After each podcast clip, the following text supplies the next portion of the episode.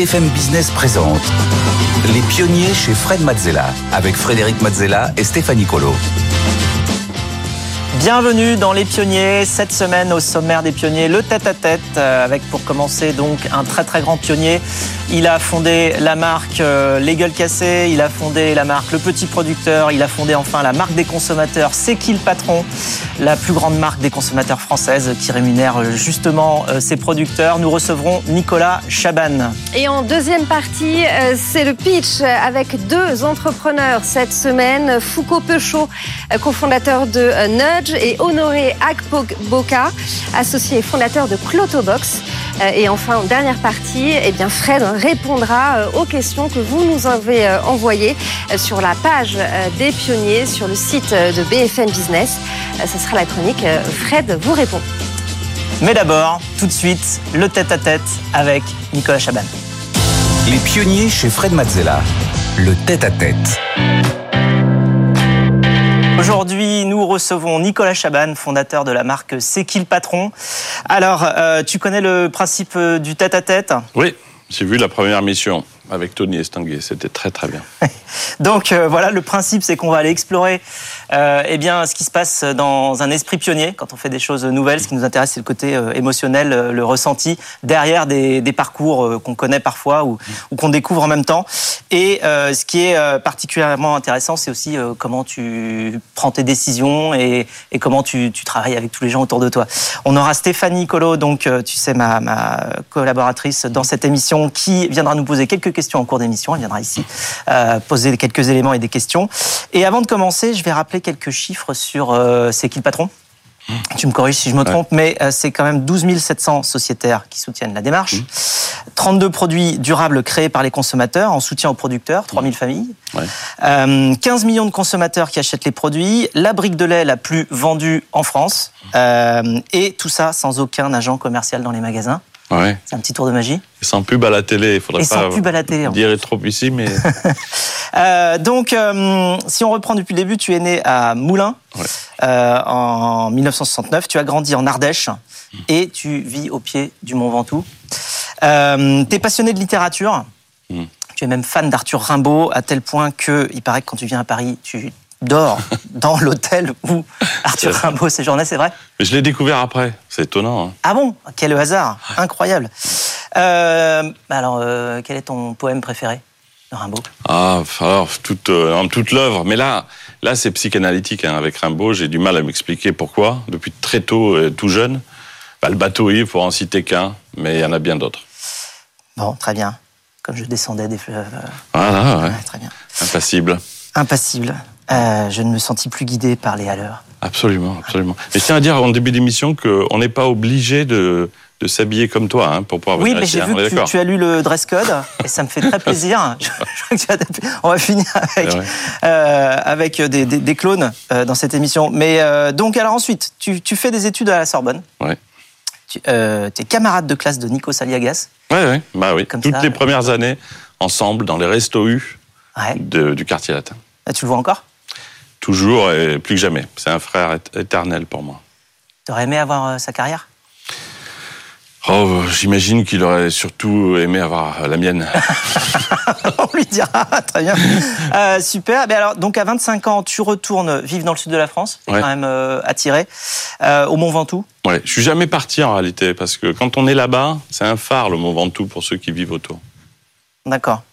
Et euh, tu choisis euh, l'entrepreneuriat en te lançant euh, dans un, en lançant un réseau solidaire de, de stations de lavage auto. Mmh. Alors c'est quoi un, un, car wash solidaire? Je suis quand même curieux. À l'époque, il n'y avait pas sur les parkings de petits centres de lavage qui permettent de laver la voiture pendant le temps des courses. Et en réalité, à ce moment-là, on avait des copains qui étaient un peu en difficulté pour trouver du boulot. Et je me rappelle, ça a été un déclencheur. C'est toujours le même système. Essayer de faire des choses qui peuvent aider d'autres gens et pas seulement soi. Et euh, on a pu euh, donc créer un premier site. Ça s'appelle les Wash and Wash. Il y en a eu plusieurs. Et, et ça a aidé des gens, notamment en réinsertion, à avoir un premier job au contact de tout le monde. Et nous, c'était nos copains, ces gens-là. Donc, euh, ça nous a permis de faire un, une belle aventure humaine euh, absolument inoubliable pour nous. Alors, c'était ta première aventure entrepreneuriale. Il y a déjà la solidarité au cœur. Enfin, on va avoir le temps Il y a déjà les hypermarchés.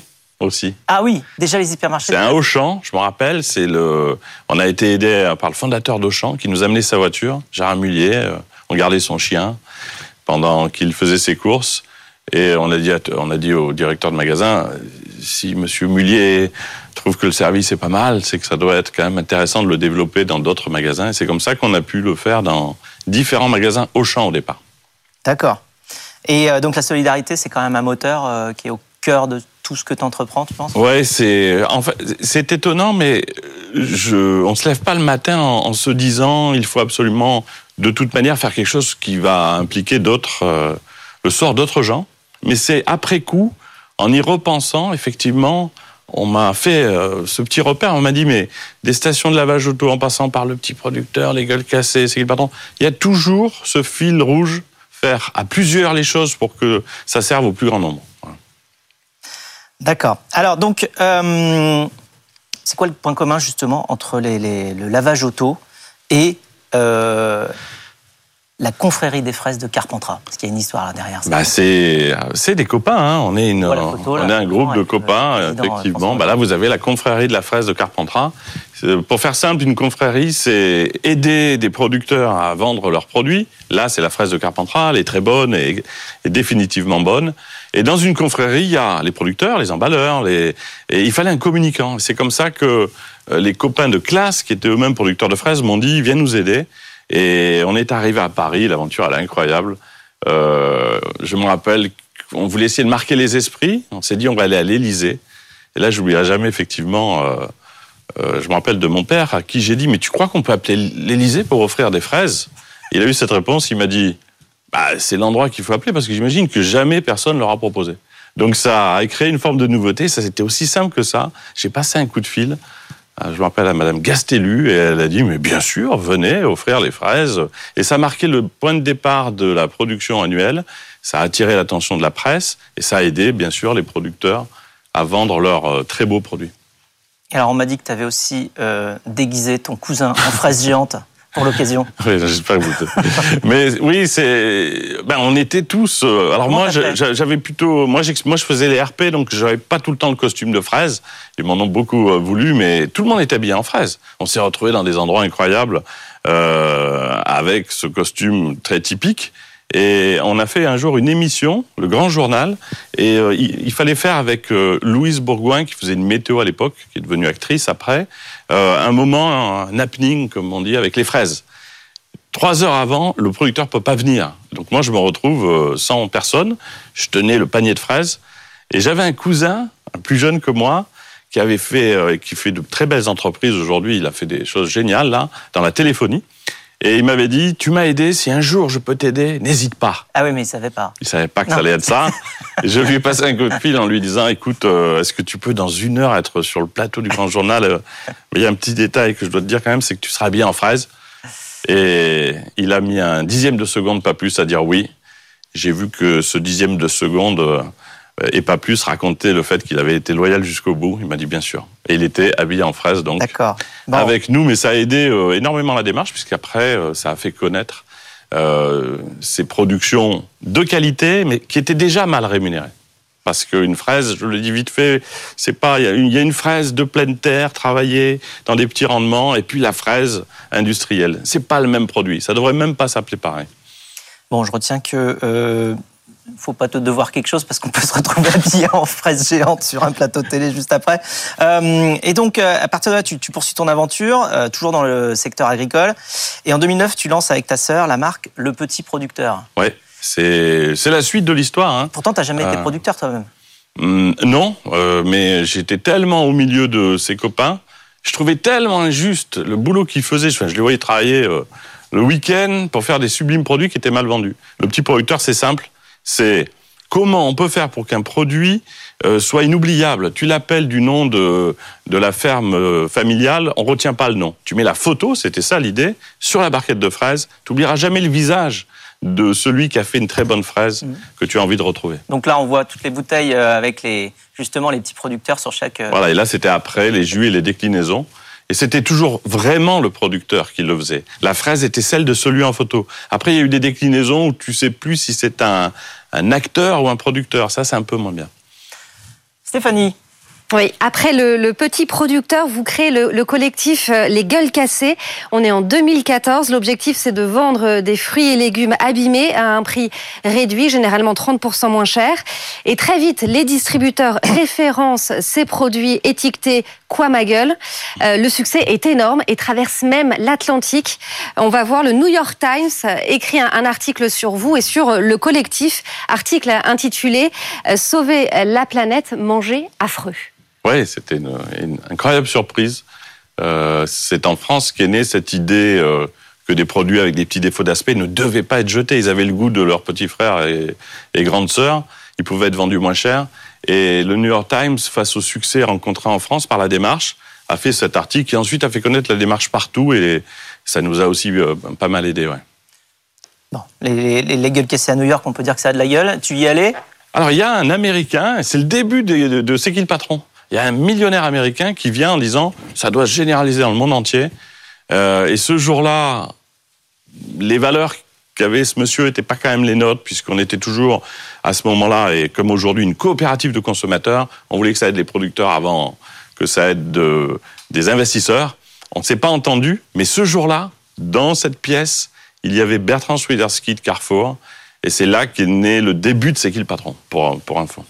Alors qu'est-ce qui les intéressait, tu crois, les Américains? C'était le côté euh, anti-gaspi ou le côté cuisine française avec des, légumes abîmés euh... Ah, c'est dur d'être dans le cerveau euh, d'un Américain qui fait du business comme comme ils le disent plus que nous. Non, je crois que lui avait repéré une équation. Mais tant mieux. Ça, c'est pas grave si c'est une motivation pour des gens, tu le sais bien. Quelle que soit la motivation, si elle reste saine et qu'elle respecte tout le monde, elle est une bonne motivation. Il s'est dit, il y a des millions de tonnes, hein. en France c'est 10 millions de tonnes jetées chaque année, de produits qui ne voient pas un estomac humain.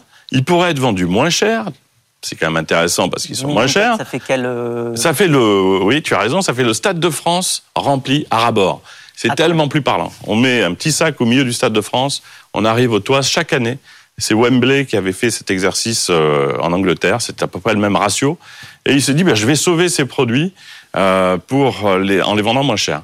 Je crois qu'il avait des motivations peut-être plus intimes et personnelles, mais euh, derrière chaque idée saine et vertueuse, il y a aussi la possibilité de faire quand même quelque chose économiquement. Hein, c'est pas une idée qui, qui coupe euh, de la partie entre guillemets business. On le voit d'ailleurs avec C'est qui le patron. C'est le plus grand succès depuis 40 ans. Euh, ça n'a pas coûté euh, autant d'argent que des grandes marques avant elle, et pourtant c'est d'une rentabilité telle qu'on peut aider beaucoup de gens. Donc il y a un rapport euh, sain entre euh, les, valeurs et l'économique. Alors, je pense qu'on va voir un, des légumes euh, abîmés pour voir bien à quoi ça ressemble. Ils sont euh, très bons, mais, euh, mais euh, du coup, ils sont un petit peu, ils ont des défauts, mais ils sont d'autant plus attachants. Ouais, voilà. Ouais. voilà donc là. Vous avez, je sais pas si on va la voir, mais vous avez une fraise. et bon, ça. Une. Non, puis ça nous rappelle finalement. Ah bah voilà, vous avez quand même ce, cette maman et ce, cet enfant. Je sais pas, on peut voir ce qu'on veut, mais Ouais. qui montre bien qu'on peut avoir des petits défauts, on en a tous, mais avoir des valeurs qui qui doivent être euh, finalement vues et achetées. C'est ce qu'on a essayé de, de lancer. Et depuis, il y a beaucoup d'initiatives anti-gaspi euh, qui sont partout dans le monde. Faut, faut se rendre compte de l'espoir que ça donne. En 2013, il n'y a pas d'initiative anti-gaspi. L'ONU, par le New York Times, repère l'histoire, nous invite à la présenter. Ils font une veille et il y a très très peu d'initiatives. Depuis, il y en a énormément. Donc, je veux dire, entre une, une fatalité de réalité qui n'est pas celle qu'on aimerait et ce qui peut se passer dix ans après, il y a toute la zone d'espoir. Alors, tu, tu as dit, je cite, j'ai un problème avec le fric. Parce que tu as toujours? oui, c'est vrai. Non, on, on m'a dit euh, ça. Et c'est vrai que j'ai une culpabilité euh, euh, sans doute trop grande dans l'idée que il faut pas gagner d'argent. Il faut le partager. Il faut absolument qu'il profite à tous. Je ne sais pas pourquoi, mais euh, euh, tant mieux. Ça a permis sans doute de faire des choses collectives et partageuses. Mais euh, on, on, il faut pas non plus diaboliser cet argent qui C'est un est moyen. En fait, voilà. L'argent, c'est ça. C'est un moyen, un moyen voilà. c'est un moyen comme un autre. euh, Mais je sais pas si on en parlera, mais on a découvert quand même, incroyable, nous les citoyens et les consommateurs, je dis ça avec une petite pointe d'ironie, que l'argent phénoménal qui nous entoure dans cet immense monde économique, il ne vient que d'un seul endroit, nos poches à nous, les consommateurs et les citoyens. Ça nous repositionne non pas en bout de circuit, mais au départ de l'histoire. Qu'est-ce qu'on fait de cet argent, nous, conso et citoyens, si on veut que le monde change euh, à travers nos actes d'achat? Ça, c'est la suite de l'histoire.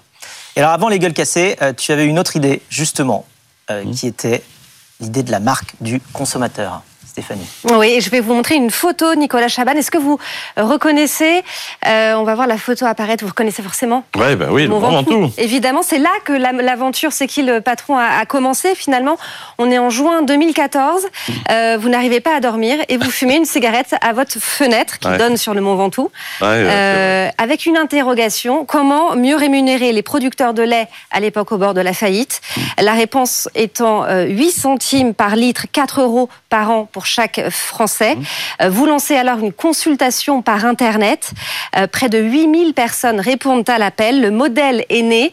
Euh, c'est le client qui va décider de la rémunération de l'agriculteur. Mmh. Et comme vous le disiez à l'instant, euh, le consommateur devient acteur désormais.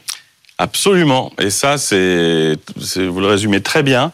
C'est très émotionnel ce qu'on a fait à l'époque. On n'avait ni business plan, ni stratégie, ni banque, ni actionnaire. Il n'y en a toujours pas. On est une COP, on est une famille comme ça de gens qui essaient de bien faire les choses. Et on a gardé cette impulsion de départ, aider des producteurs. On les avait rencontrés, c'était dramatique. Euh, ils ne vivaient pas, ils travaillaient 7 jours sur 7. Ils gagnaient 300 euros euh, dans les meilleurs cas. C'est pas possible qu'avec notre argent, pas facile à gagner, euh, on alimente un système qui, à l'autre bout, rend malheureux des producteurs qui sont tellement euh, méritants et qui méritent de gagner leur vie. C'est comme ça qu'est née la brique de lait euh, ce soir-là. Et je me rappelle m'être dit, mais c'est pas possible que tu sois le seul éventuellement à, capable de mettre les 4 euros annuels, comme l'a dit tout à fait Madame, c'est 8 centimes fois 50 litres pour avoir un repère. C'est la vraie question, c'est combien il faut rajouter sur un litre de lait pour que le producteur à l'autre bout gagne sa vie 8 centimes fois 50 litres, 4 euros par an. Donc jamais on nous avait mis en face de cette équation. Et là, c'est plus pareil. Moi, je les mets les 4 euros. Et on a été si nombreux à les mettre que c'est devenu la brique de lait la plus vendue de France en étant solidaire. Donc c'est un autre chemin qui passe par notre bienveillance collective, aussi notre bon sens collectif. Mais on a été tellement heureux. Euh, de voir l'histoire nous dépasser. Elle est partie au-delà de nos propres, euh, notre propre énergie. Et ouais, c'est beaucoup d'espoir pour les producteurs. Et euh, c'est toujours aujourd'hui un gros enjeu pour eux et pour nous. Il faut juste se rappeler qu'ils nous nourrissent. Ils sont autour de chez nous. S'ils arrêtent de faire ce métier parce qu'ils gagnent pas leur vie, ça sera plus dur de se nourrir dans les années. Alors, on va voir des, produits, justement, euh, C'est qui le patron à l'écran. Le, le modèle exactement de C'est qui le patron, comment ça marche? Alors, tu vois, quand tu me poses cette question, j'ai du mal à le décrire parce qu'on n'a jamais posé un modèle. Tu veux dire le principe de rémunération entre les différents acteurs? Oui. Ben, euh, alors, le modèle, c'est nous, consommateurs, on fait naître un produit, vous le voyez, mais à travers un questionnaire. On répond à des questions très simples. Euh, le lait était à 69 centimes sur le questionnaire au départ. On, on a répondu à six questions. Je vais les faire vite. Combien on donne à l'éleveur, nous les consommateurs? Rien. On paye au cours mondial, il vit pas. On rajoute les fameux 8 centimes ça passe de 69 à 77. Ah, le prix s'indexe. Mais là, on sait qu'il gagne sa vie. Est-ce qu'on enlève les OGM de l'alimentation animale? 5 centimes. 69, 74. Mais oui. Si on, si on prend 1 à 3 mois de pâturage pour les vaches, elles sont plus heureuses, 2 centimes. 3 à 6 mois, 4 centimes. Pour la première fois, on avait la possibilité de créer un prix en ayant écrit le cahier des charges. Donc on avait beaucoup moins besoin de publicité. Le producteur était absolument sécurisé. Et vous avez sur tous les produits, la grande nouveauté qu'à mon avis l'histoire a apporté, c'est ce prix. Et quand ce prix est sur un produit, le distributeur ne peut plus euh, naturellement baisser pour essayer d'être moins cher que son copain. Parce que c'est pas qu'on veut pas que les produits soient moins chers. Ce qu'on veut pas, c'est que en baissant mécaniquement par le bas le prix, à un moment donné, on aille attaquer la surface molle qu'est le producteur en disant toi, tu te défends moins que les autres, donc c'est toi qui gagneras moins. Nous, les consommateurs, on a envie d'abord que le producteur gagne sa vie. Alors ensuite, euh, la pandémie, le Covid chez euh, C'est qui le patron? Ça a donné quoi? Alors ça a donné une étonnante chose euh, qui pour nous a fait que dans une réunion, beaucoup de gens avaient les larmes aux yeux, même étaient encore plus émus que ça. Je vais te raconter, le Covid arrive, les ventes qui étaient déjà très fortes s'envolent. Le lait, les pâtes, le beurre, tout le monde achète au moment du Covid. Et là, euh, on, vient nous voir en disant, le mois dernier, on a 300 000 euros d'argent en plus. Alors nous, c'est une commission, hein, puisque c'est 5% sur les ventes. Donc c'est énorme, 300 000 euros en un mois. En plus de tout ce qui était gagné avant. Là, on s'est regardé en trois secondes et on s'est dit, avec les producteurs, les sociétaires, on peut pas garder cet argent. C'est l'argent de, pauvres gens qui ferment leur boutique et leur commerce. Il faut qu'on le rende. C'est comme ça qu'est né le fonds de solidarité des consos et des citoyens. Euh, C'était l'idée de, de redistribuer tout ce qui était gagné. C'est ce qu'on a fait puisqu'on a redistribué. Ben, on a, redis- on a, on a Redistribué. redistribué 1 million 300 000 euros. Ouais. Et c'est le cas depuis le début. Il n'y a jamais de personnes? Sur combien de, de- alors, il y a eu énormément de gens euh, qui ont eu des aides euh, ponctuelles, des aides plus durables. Euh, vous avez sur le site internet, ça, on y tient. Vous pouvez aller voir, vous qui achetez des produits C'est patron, et à mon avis, c'est l'avenir aussi euh, qui passera par là. Où va l'argent? Exactement, vous avez 150 millions côté producteur, une aide pour euh, les abeilles et leur santé, parce qu'il faut qu'à un moment donné, on s'occupe aussi euh, de, ces, de, voilà, de, de, la, de la vie naturelle. Les producteurs à la retraite en difficulté, pas ceux de C'est patron, aidés aussi via un partenariat avec Solidarité Paysan. Faisons simple. On a 20 000 euros en début d'année dans nos poches. C'est un trésor absolu. Aujourd'hui, c'est euh, finalement un peu perdu dans nos achats dispersés.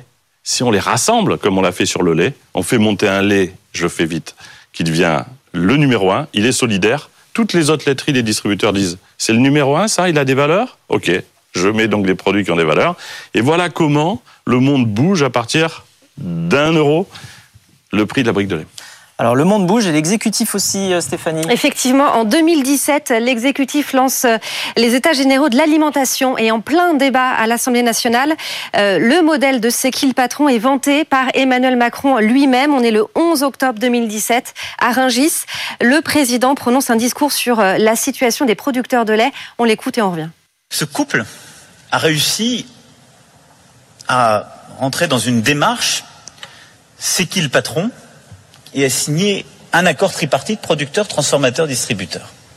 Cette démarche ne doit rien à l'État, c'est une de ces démarches locales qui est faite avec des acteurs qui sont ce que vous représentez. Et ils ont réussi en quelques mois à totalement changer, à la fois de perspective, mais de vie au quotidien. Tout ça pour vous dire que la solution, elle n'est pas que dans une loi, que dans une disposition euh, émanant euh, d'en haut, elle est aussi dans l'initiative qui sera prise partout sur le terrain et par tous les acteurs. Et à l'issue des États généraux, la loi Egalim, euh, euh, directement inspirée hein, donc du modèle de C'est qui le patron, est votée, actant euh, notamment la juste rémuné- rémunération des producteurs. Ah, ça, c'est, ça, c'est incroyable. Mais le, le revoir, c'est pas incroyable qu'un président en parle. Ce qui est encore plus incroyable, c'est que cinq ans après, il y a peu de choses qui s'est passé du côté de la politique. Euh, ça, c'est, ça, étonnant pour nous, citoyens. Euh, Tout le monde avait sans doute de la volonté euh, de le faire. Le président prend la parole, dit ça marche, c'est porté par des citoyens, ça ne coûte rien à l'État, il faut le généraliser. Ça s'est généralisé par la force qu'on a mis nous, citoyens, individuellement à le faire. Mais, je vais le dire comme ça, l'État, le gouvernement n'a pas réussi à trouver les outils politiques pour pouvoir le faire. C'est peut-être aussi quelque chose qu'il faut faire évoluer. Alors, la toute petite question de la fin, c'est qui ton patron? C'est absolument euh, l'intelligence collective, bien plus que l'intelligence individuelle. Désolé de te rappeler ce qu'est dans la vie euh, naturelle. Une preuve de tout ça, la murmuration, les immenses vols des tourneaux tournoyant dans des figures parfaites. Les scientifiques ont montré qu'il n'y avait pas un leader. Il n'y a pas un oiseau qui dit au groupe comment faire ces, euh, ces volutes fabuleuses. C'est l'intelligence collective qui s'empare du groupe et qui lui fait faire ce qu'aucun individu n'aurait pu faire faire à ce groupe. C'est sans doute un belle peu image. Merci beaucoup, Nicolas. C'était un, un excellent euh, entretien plein d'émotions. Euh, on se retrouve, nous, euh, tout de suite après pour la deuxième partie des pionniers.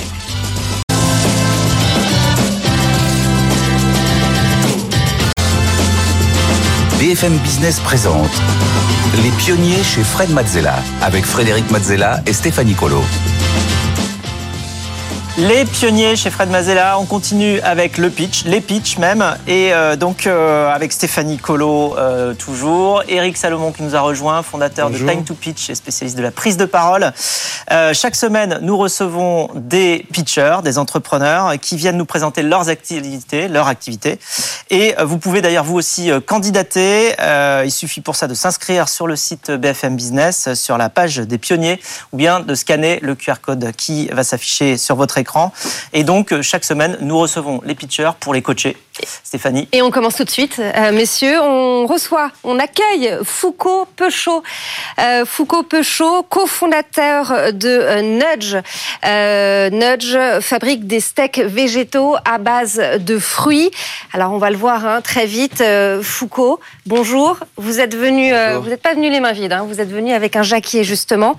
je vous rappelle les règles. Bonjour. Vous avez une minute pour euh, pitcher devant Fred Eric. On va débriefer ensemble euh, ensuite votre passage avec des questions, euh, des conseils aussi.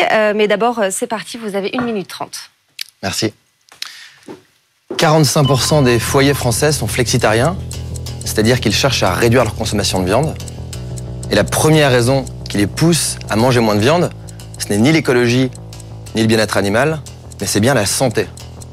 Et pourtant, dans nos supermarchés, la vaste majorité des alternatives végétales sont faites à partir d'ingrédients ultra transformés. Alors, qu'est-ce que c'est qu'un ingrédient ultra transformé? C'est un ingrédient qu'on ne trouverait pas dans sa cuisine, typiquement des additifs, des arômes, des texturants, de l'amidon modifié, des protéines texturées. Bref, des ingrédients qui sont mauvais pour vous. Et c'est pour ça qu'on a fondé Nudge. Nudge, c'est la première marque d'alternatives végétales à base d'ingrédients 100% naturels. Et comment est-ce qu'on arrive à faire des nuggets, des galettes délicieuses et saines? C'est grâce à Jack, le fruit du jacquier. Alors le fruit du jacquier, c'est un fruit qui est magique, c'est le plus gros fruit du monde. C'est un fruit qui est naturellement source de protéines, riche en fibres, riche en vitamines. C'est un fruit qui a une chair fondante qui va donner une texture unique à nos produits. Et surtout, c'est un fruit qui pousse en surabondance dans l'hémisphère sud. Donc là où on va le chercher, plus de 70% de la production de jacquier est laissée à pourrir. On vient valoriser un fruit qui était inexploité.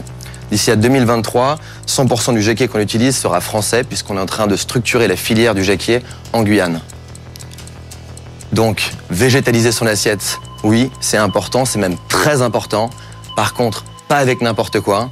Il faut des produits et des ingrédients qui sont 100% naturels. Merci euh, Foucault.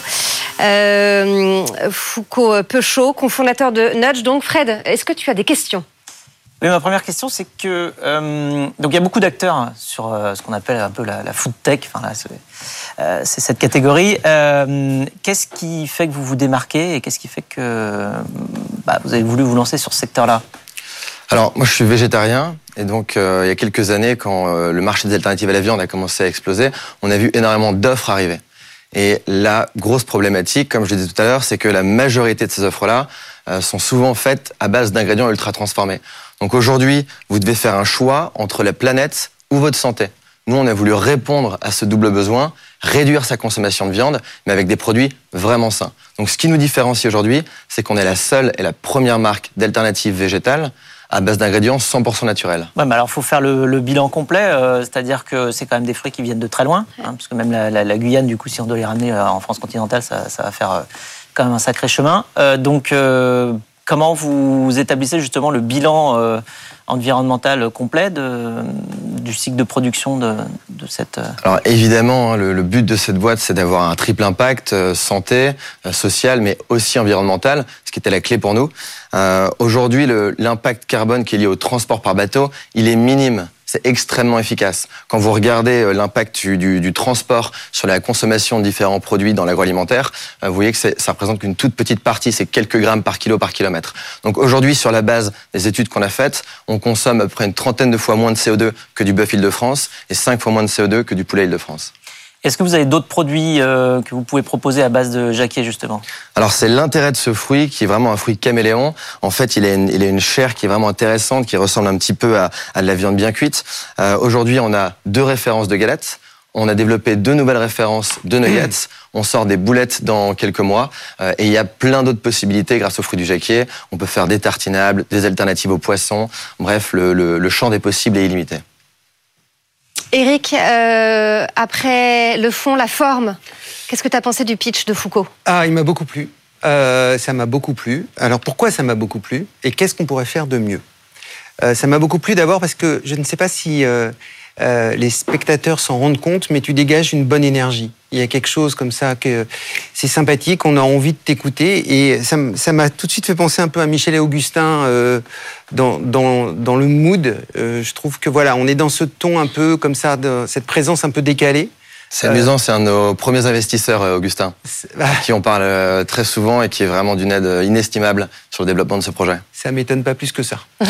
Euh, donc ça c'est la première chose, c'est cette bonne énergie, cette bonne présence. Euh, tu as de la chance d'avoir ça, et donc ça c'est vraiment bien. La deuxième chose, c'est que j'ai trouvé ton pitch extrêmement, euh, c'est court, une minute trente, euh, extrêmement pédagogique, Euh, et surtout ce que j'ai beaucoup apprécié, c'est que tu t'es pas trompé de stratégie narrative. Tu as- tu n'as pas fait la collective ce que, et tu aurais pu tomber là-dedans. Tu aurais, pu faire la collective de, tout ce qui remplace la viande.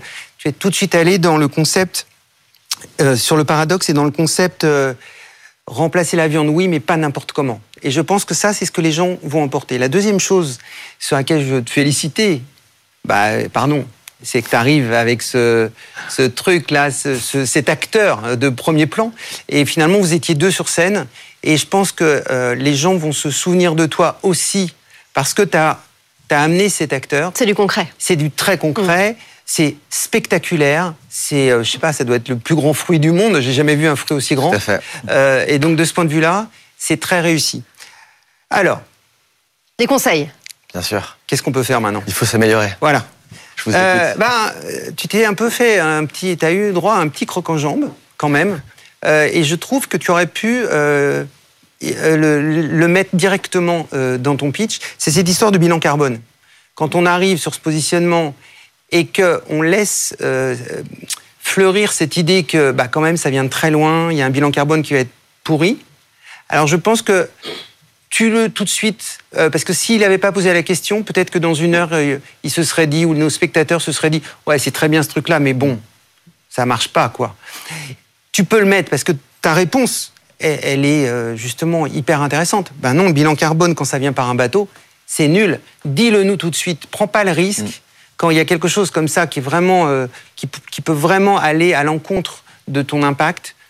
C'est le cas de le dire à, à plus d'un titre. euh, ne prends pas le risque de le laisser sous silence, crève l'abcès, et en plus, c'est tellement génial, tu, tu tues une fausse idée. Merci Foucault. Peuchot. Je rappelle que vous êtes le cofondateur de euh, Nudge. Tout à fait, que j'ai fondé avec mon frère Bart. Voilà. À bientôt, merci beaucoup. Merci beaucoup. Merci Bravo, Foucault. merci. Bon, bah, euh, vous, serez tent- vous seriez tenté, vous, de steak de Jacquier? Ah bah oui. Hein? Oui, moi je suis tenté. Au moins, de, déjà, je vais goûter. C'est sûr Ouais. que déjà, dès que je vais en voir, je vais en goûter. Alors, je pense que le conditionnement sera différent. On les verra pas euh, gros. comme Eh non, évidemment. du coup. Non, Euh, donc, il va falloir les reconnaître. D'ailleurs, c'est la question, c'est comment on va faire pour se rendre compte Mm. de ce que c'est? Parce que c'est vrai que le voir, ça donne envie euh, d'aller voir dedans. Mais s'il est conditionné, il va falloir bien penser à la manière avec laquelle c'est présenté. hein. Ouais. Après, il y a deux choses. Il y a le goût euh, et il y a la santé. Et euh, il a euh, insisté euh, sur la santé. Et je pense que dans sa communication, il va falloir qu'il Ouais, dise très fortement. Parce qu'en fait, ça se voit pas sur le packaging que euh, tout est naturel, alors que chez les autres, ça ne l'est pas visiblement. Et puis, effectivement, après, il y a le goût qui fera la différence. Et t'iras ou t'iras pas si c'est bon. Tu goûtes une fois et tu reviens. euh, c'est quand tu reviens que tu as gagné. Mm. C'est le deuxième achat qui compte. Et puis après, il faut voir aussi, euh, le, enfin, on n'en a pas trop parlé, mais euh, le prix de revient. C'est-à-dire qu'au final, est-ce que, est-ce que ça va être compétitif par rapport à toutes les alternatives? Parce que enfin, dans le domaine alimentaire, il y a quand même beaucoup, beaucoup, beaucoup, beaucoup d'options. Ouais. Euh, donc, euh, on a parlé du bilan carbone, euh, possiblement de transporter tous ces fruits qui sont quand même euh, super lourds. Euh, il y a peut-être aussi le, le coût, hein, en fait, tout simplement, Ouais. euh, parce que, enfin, euh, au- au-delà de, de l'impact environnemental, il y a aussi l'impact. Alors, coût. cela dit, je pense que On c'est des produits. Pardon. Ouais. Non, non, j'allais dire, c'est- j'allais dire, on suivra ça évidemment de, de Ouais. très près. C'est des produits que peut-être les gens sont prêts à acheter un chou plus cher, un petit peu plus cher euh, dans un premier temps, parce qu'ils ils ont le sentiment d'un supplément d'âme et, et que c'est meilleur pour leur santé. Et pour la santé, on peut payer un petit peu plus cher. On accueille tout de suite notre deuxième euh, pitcher, euh, Honoré Agboka, euh, associé et fondateur de Clotobox, start-up spécialisée dans la location de bacs de déménagement écologique. Vous aussi, Honoré, vous ne venez pas les mains vides. Si vous nous suivez à la télé, vous pouvez le voir. En podcast, en radio, je vous invite à, nous rejoindre à, la télé. Honoré, je vous rappelle les règles. Vous avez une minute trente pour pitcher. Suivront des questions, des conseils. D'abord, c'est à vous. Euh, top chrono, 1 minute 30. D'abord, bonjour, messieurs, dames. Merci de nous avoir acceptés. Euh, c'est une jeune entreprise qui est née il y a exactement euh, trois ans. Donc, l'objectif, c'est de remplacer les cartons de déménagement que nous avons dans nos rues par ces bacs plastiques. Parce que généralement, les gens déménagent et après, ils jettent les cartons de déménagement. Donc, c'est des bacs qui sont en location, qui sont écologiques, fabriqués avec des matières recyclées et qui sont totalement recyclables et nous les mettons en location euh, sur notre site, clotobox.fr. Donc les gens louent les bacs et nous les livrons, nous les récupérons à la fin du déménagement. C'est des bacs qui sont très pratiques, très solides, bien qu'on peut fermer facilement, qu'on ouvre facilement et qu'on peut, il y a des prises et qui sont facilement euh, empilables. Donc c'est ce que le produit que nous produisons, que nous proposons aux clients euh, aujourd'hui. Nous sommes deux associés, Madame Dayo Chloé et moi-même. Voilà en gros ce que nous faisons et que nous proposons euh, à la population pour changer euh, sur le plan écologique leur mode de déménagement. Merci beaucoup, euh, Honoré. Honoré Agboka. Euh, Fred, est-ce que tu as des questions pour commencer?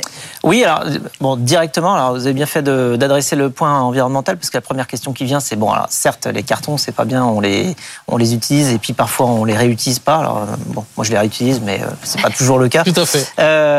et, et donc, Bon, on sait par contre que produire du plastique, c'est quand même euh, une autre dimension par rapport à la, justement au potentiel impact environnemental. environnemental. Donc j'ai compris que c'était du plastique recyclé et recyclable, mais quand même, est-ce que vous avez fait le calcul du cycle de vie euh, d'une caisse comme ça, le nombre d'utilisations avant qu'elle soit euh, plus utilisable et comparé par rapport à tout simplement utiliser des cartons? Tout à fait. Aujourd'hui, si vous voulez, nos bacs, ce bac par exemple que je vous montre, a déjà fait plus de 150 déménagements et qu'on ne peut pas comparer euh, au carton. Et euh, qui 150, c'est beaucoup. 150, J'avoue. Voilà, ça fait partie du, premier lot qu'on a reçu euh, depuis trois ans, donc qui a déjà fait effectivement 150 déménagements et qui sont très costauds, solides, qu'on ne peut même pas comparer au carton. Vous voyez? Dans les cartons, les gens disent c'est bien, mais deux déménagements, maximum trois. il faut chercher les scotch de gauche à droite. Donc c'est un produit incomparable au carton. D'accord. Alors mon, autre question, c'est euh, quand même le rangement, parce qu'en fait très souvent quand on déménage, Tout à fait. ce qui se passe, c'est qu'on récupère les cartons euh, minimum une semaine, souvent 15 jours, 3 semaines avant. Je me souviens de mon dernier déménagement. Et donc là, à ce moment-là, on a quand même des, des, dizaines et des dizaines de cartons qui prennent quand même pas beaucoup de place et ça tombe bien parce qu'il faut quand même tout ranger. Tout à fait. Euh, là, si on ramène euh, 50 boîtes comme ça dans un appartement euh, à Paris pour faire le déménagement, ça se passe comment? Oui, euh, vous voyez, c'est des bacs complètement empilables. Donc ça prend juste, vous pouvez mettre une vingtaine et qui prendront. Donc ils se rentrent les uns les autres. Les uns aux autres. Voilà. Et donc ça prend juste la place d'un seul bac. Donc ça ne prend pas du tout de place. C'est ça l'intérêt. Et alors, est-ce que avec euh, ce service-là, donc là c'est les, les, euh, les bacs, on a compris, mais est-ce que vous avez aussi un service d'aide au déménagement? Est-ce que vous avez, vous avez des partenariats avec certains déménageurs? Est-ce que vous-même vous avez, vous êtes une société de déménagement? Ou est-ce que vous vous concentrez sur faire les bacs, sachant que bon, quand on arrive à se concentrer sur une chose et qu'on la fait bien, souvent on, arrive à avoir des économies d'échelle plus intéressantes, plus importantes que quand on essaye de tout faire. Tout à fait. Aujourd'hui, nous, nous, nous déménageons pas du tout. Nous produisons, nous, nous fournissons des produits, les bacs, euh, les chariots et les couvertures qui vont avec, que les clients louent directement et euh, euh, ils font leur propre déménagement. Donc aujourd'hui, nos clients principaux, c'est les particuliers, 90%, et des entreprises, à peu près 10%. Eric, est-ce que tu peux donner ton avis sur le pitch d'Honoré? Bien sûr. Merci Honoré pour ce pitch. Je vous en prie. alors, premièrement, quand on a 1 minute 30, ce qui est déjà très très court, on les prend parce que là, vous avez terminé euh, à 1 minute 10, et c'est dommage parce que ça, ça, aurait laissé 20 secondes de plus euh, pour nous en parler. Ça, c'est un premier point. C'est vraiment un conseil. Prendre tout ce qu'on vous donne euh, en termes de temps, c'est déjà très court. D'accord. Euh, c'était euh, un bon pitch, euh, c'était vraiment sympathique, ça donne envie, euh, vous donnez envie. Je voudrais vous donner un conseil Merci. et vous poser une question. D'accord. Je vais d'abord vous poser la question. D'accord. Clotobox, Ouais. ça vient d'où? Ah, je m'attendais à ça. Ah bah, Euh, je suis euh, chauvin. Donc, je suis d'origine euh, togolaise. Et c'est le nom de ma ville natale, Cloto. En fait, Ok. la région s'appelle Cloto. Je suis né à Palimé. Et donc, c'est un nom qui me suit partout et que je tiens à, Ok. à porter partout. alors éventuellement, on peut en faire quelque chose de ça. Je, je, je vois après. D'accord. Mais d'abord, le conseil. Ouais. Euh, vous êtes rentré directement dans ce que vous faites. Ouais. sans me dire pourquoi vous le faites. Et donc, en fait, c'est ce qui fait la différence entre une présentation et un pitch. Une présentation, on présente ce qu'on fait, on dit ce qu'on fait, bon, très bien. Ça, c'est là. Mais un pitch, en fait, on donne euh, à voir à ceux qui vous écoutent la raison d'être de votre boîte, de votre projet, ce qui, du coup, fait qu'ils y adhèrent beaucoup plus facilement. D'accord. Et donc là, en l'occurrence, euh, ok, je vois des boîtes. Vous me dites, euh, ça remplace les cartons. Mais euh, c'est quoi le problème? C'est-à-dire, une fois que vous me dites, ça remplace les cartons, j'ai fait un certain nombre de déménagements dans ma vie et je me suis jamais posé la question de le carton, c'est bien ou c'est pas bien. C'est ça. Donc en fait, si on se dit que l'ennemi, c'est le carton, pour une raison ou pour une autre, à vous de voir, il faut me le pointer du doigt. Vous pointez du doigt l'ennemi et vous amenez le chevalier blanc, Clotobox. D'accord. OK. Ça, c'est un, un point. Après, vous avez, merci parce qu'en fait, à chaque fois, toutes les semaines, euh, Fred pose des questions qui, qui vous inspirent et euh, vous avez fait euh, ce qu'aurait pu être un début de pitch. D'accord. Vous avez dit, ce bac a déjà fait 150 déménagements. Ouais. Magnifique. Bam. Et là, j'ai vu ma voisine qui a fait Ah ouais Mm. Fred qui a fait Ah ouais, quand même. Ouais. Et là, il s'est passé un truc. Vous auriez pu démarrer comme ça. C'est ce qu'on appelle, pardon du jargon, un attention getter. Vous auriez montré la boîte en disant Voilà, je vous présente euh, Clotobox. Cette boîte a déjà fait 150 déménagements. Est-ce qu'un seul carton au monde pourrait en dire autant? Voilà pour les conseils de, euh, d'Éric. Merci beaucoup, euh, Honoré Merci beaucoup. euh, Agboka. Merci, Je Honoré. rappelle que vous êtes associé et cofondateur de Clotobox. Avec Madame Chloé Dayo. Voilà, avec votre cofondatrice. Merci beaucoup. Je vous en prie. Merci je vous remercie beaucoup. également pour votre accueil. Bon, euh, qu'est-ce que vous en pensez, messieurs Est-ce que vous seriez tenté par Clotobox si vous déménagez, Fred? Bah, euh, déjà, euh, j'aurais plus de carton chez moi si j'avais utilisé euh, Clotobox. hein, C'est-à-dire que la dernière fois que j'ai déménagé, c'était il y a quelques années. Mais il y a encore des cartons. hein. donc, pas beaucoup, mais il en reste. Donc oui, je pense que c'est une bonne idée. Il y a, il y a une grosse histoire de logistique. hein. C'est-à-dire que là, on sent que... Parce que pour aller envoyer tous, toutes ces boîtes-là, parce que là, on en a vu une. Enfin, quand il y a un déménagement et qu'il y en a, je sais pas, euh, 50. 40 ou 50, Ouais. euh, bon, faut les transporter, donc il y a quand même un, un challenge logistique derrière. Donc ça, il en a pas trop parlé. Je pense que ça- aurait été intéressant d'aller chercher d'ailleurs là-dessus, Euh, parce que c'est forcément euh, non seulement un coût, mais aussi un délai et aussi un- Mm. une contrainte euh, de- de- d'organisation euh, supplémentaire. Euh, et après 15 jours, ouais, il faut bien calculer sa date de déménagement, euh, avant, après, euh, euh, renvoyer. Donc il y, a, il y a tout ce côté logistique qui est possiblement un frein. Je ne sais pas. D'ailleurs, on a euh, au niveau euh, équilibre économique, il faudrait voir à quel point ça ne vient pas gréver complètement euh, les, les- les revenus euh, de la location. Ouais. Il avait 20 Éric secondes et il aurait dû nous en parler. Euh, je pense qu'il y a un vrai. Le truc a l'air euh, assez sympa. Et moi, je trouve ça très très bien que ça nous force à à pas laisser les cartons pendant des années des Oui, années. oui, ah non, mais C'est clair. pas Euh, très et, hein, et- du coup, je me dis, euh, il n'a pas encore son axe de communication. Parce qu'il y a plusieurs axes possibles. La planète, euh, la durabilité euh, parce que c'est plus solide, l'économie parce que peut-être c'est moins cher. Est-ce que c'est plus cher? Ça, il nous l'a pas dit. Le fait que ça nous oblige à aller plus vite dans le débarrassage de, du tout, je, pense que ça manque, ça manque de ça. Et, par exemple, je n'avais pas du tout pensé aux histoires de carton qui restent des années. Et, euh, et oui, effectivement, pour moi, c'est une vraie douleur. Donc, euh, ça pourrait être ça. Ça pourrait être, euh, ça y est, finissez enfin euh, vos déménagements. euh, ça sera beaucoup une bonne mieux. punchline. Ouais, je pense. Tournez la page. Ouais. Tournez la page, ouais. Tournez la page. Merci beaucoup. Merci Eric. On te retrouve la semaine prochaine Merci. pour de nouvelles aventures. Euh, si vous, vous voulez venir euh, pitcher, évidemment, c'est possible. Vous pouvez. Euh, Rendez-vous sur la page des pionniers sur le site de BFM Business où, où vous pouvez aussi nous écrire Fred Mazella at bfmbusiness.com. Vous avez également, alors là, tout est possible, hein, un QR code qui s'affiche sur l'écran.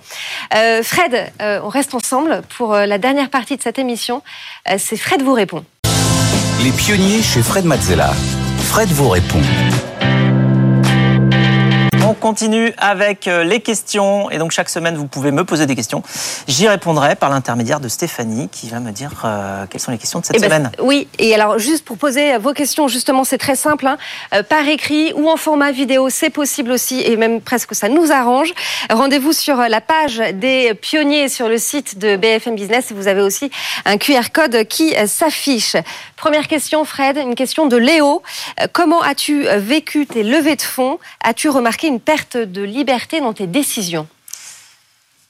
Alors, les levées de fonds, c'est. euh, déjà, généralement, il y en a plusieurs. Il y en a des petites et puis des plus grandes. Euh, Donc, déjà, on a le temps de s'habituer à ce que ça veut dire. Alors, on les vit différemment parce que, déjà, au début, c'est un peu du. Enfin, en tout cas, en ce qui me concernait, c'est ce qu'on appelle du love money. Donc, c'est-à-dire, c'est des gens qui, qui nous aiment et qui se disent bon, ben, on va, on va aider Fred.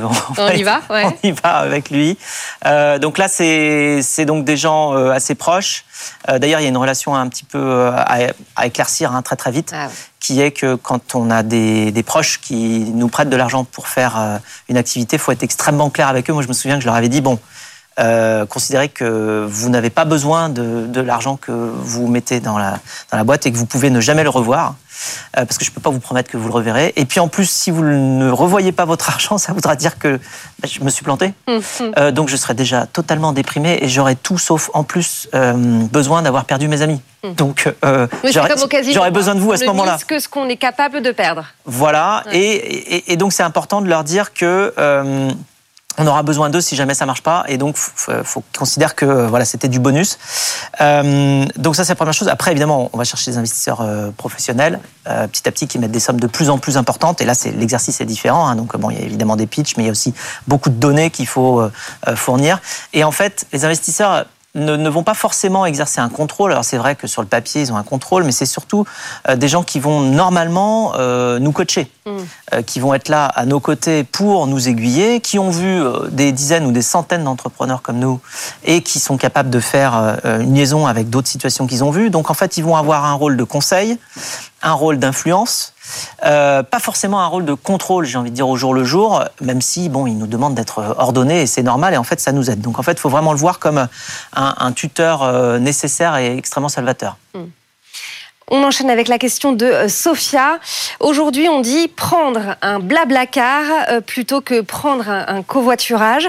Comment avez-vous construit une marque aussi forte? C'est clair que c'est assez. euh, Oui, je pense qu'il y a plein de paramètres. Euh, alors, donc bon, déjà une, une marque euh, forte, c'est c'est aussi une marque qu'on retient. Euh, c'est aussi euh, facilité évidemment quand c'est une marque que beaucoup de personnes vont utiliser, hein, parce que du coup le mot circule dans la dans la société. Euh, c'est vrai qu'au début, euh, au tout début, on s'appelait covoiturage.fr. En fait, on s'est rendu compte assez vite que c'était pas une marque, puis surtout on pouvait pas partir à l'international avec, hein, parce que covoiturage, ça, ça, marchait pas, ça pas tellement bien en Angleterre. Covoiturage en Espagne non plus. Donc en fait, il fallait trouver autre chose.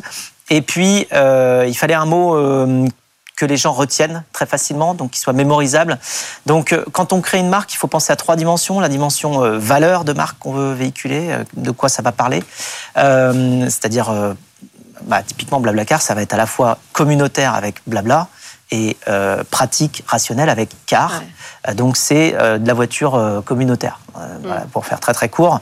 Et donc, ça a quand même un sens relatif à l'activité elle-même. Ensuite, il y a le, le nom, évidemment, donc, qui se traduit directement des valeurs qu'on a définies.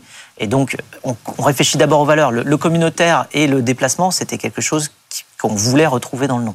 Ensuite, euh, quand on le traduit dans le nom, hop, on se retrouve avec Blablacar, ça marche. Euh, et en plus, c'est mémorisable. Euh, et, et ensuite, évidemment, il faut penser au logo, c'est-à-dire le, le- le Oui. signe visuel qui va être reconnaissable. Et en fait, tout ça, plus, bah, plus le fait que tout est marketing, c'est-à-dire qu'à chaque fois qu'on parle de son service, eh bien, on va parler de, de sa marque, euh, fait que petit à petit, eh bien, c'est une marque que les gens, euh, que les gens retiennent. Effectivement, aujourd'hui, Blablacar, c'est un mot qui est utilisé pour remplacer le, Bien sûr. le- enfin, l'activité de covoiturage à peu Absolument. près dans tous les pays où on est présent. hein. Absolument. Merci Fred, c'est la fin de cette euh, émission des, des pionniers. Déjà, Déjà, on se donne rendez-vous la semaine prochaine. à la semaine prochaine. Les pionniers chez Fred Mazzella sur BFM Business.